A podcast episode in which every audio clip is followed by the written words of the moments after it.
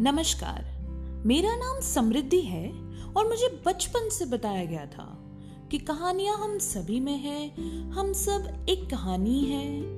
तो इसीलिए फिर मैंने सोचा क्यों ना पॉडकास्ट वाले ज़माने में टेक्नोलॉजी का यूज़ करके इस माध्यम से मैं आप सभी को कहानियाँ सुनाऊं। पॉडकास्ट का नाम है सत्य कला क्योंकि सत्य भी तो आखिर एक कला ही है। आइए, सुनते हैं। आज की कहानी।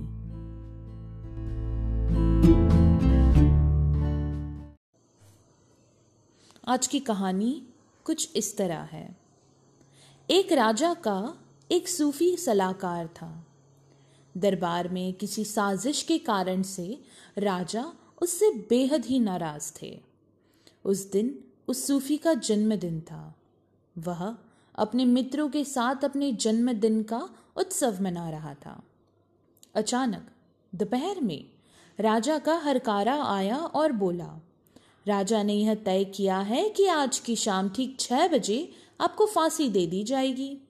तो छह बजे तैयार रहिएगा, सैनिक आ जाएँगे आपको लेने। मित्र थे, संगीत था। वे सब गा रहे थे, खा रहे थे, नाच रहे थे, झूम रहे थे, जश्न मना रहे थे। पर इस संदेश ने सारे माहौल को बदल कर रख दिया। वे सभी उदास हो गए और सूफी बोला, अरे, आप सब उदास क्यों होते हैं? यह मेरे जीवन का आखिरी उत्सव है तो नृत्य तो पूरा होना ही चाहिए। अब इसे रोकने का समय नहीं है। वे सभी उत्सव मनाने लगे।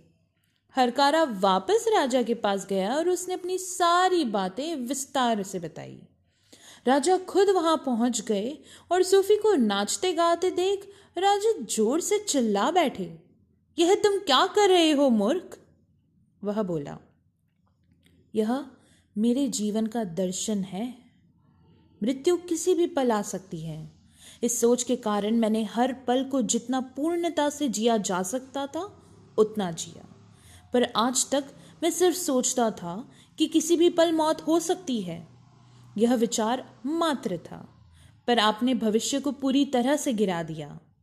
यह शाम, आखिरी शाम है राजन।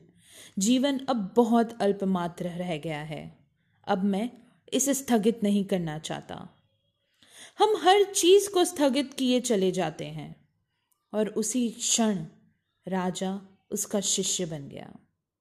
अब आप मुझे बताइए कि आप कितनी शाम, आखिरी शाम होने के कारण से उसे स्थगित किए चले जाते हैं?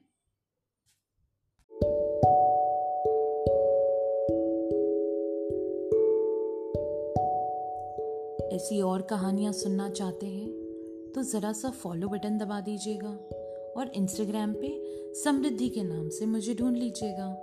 मैं हर जगह आप ही के साथ हूँ।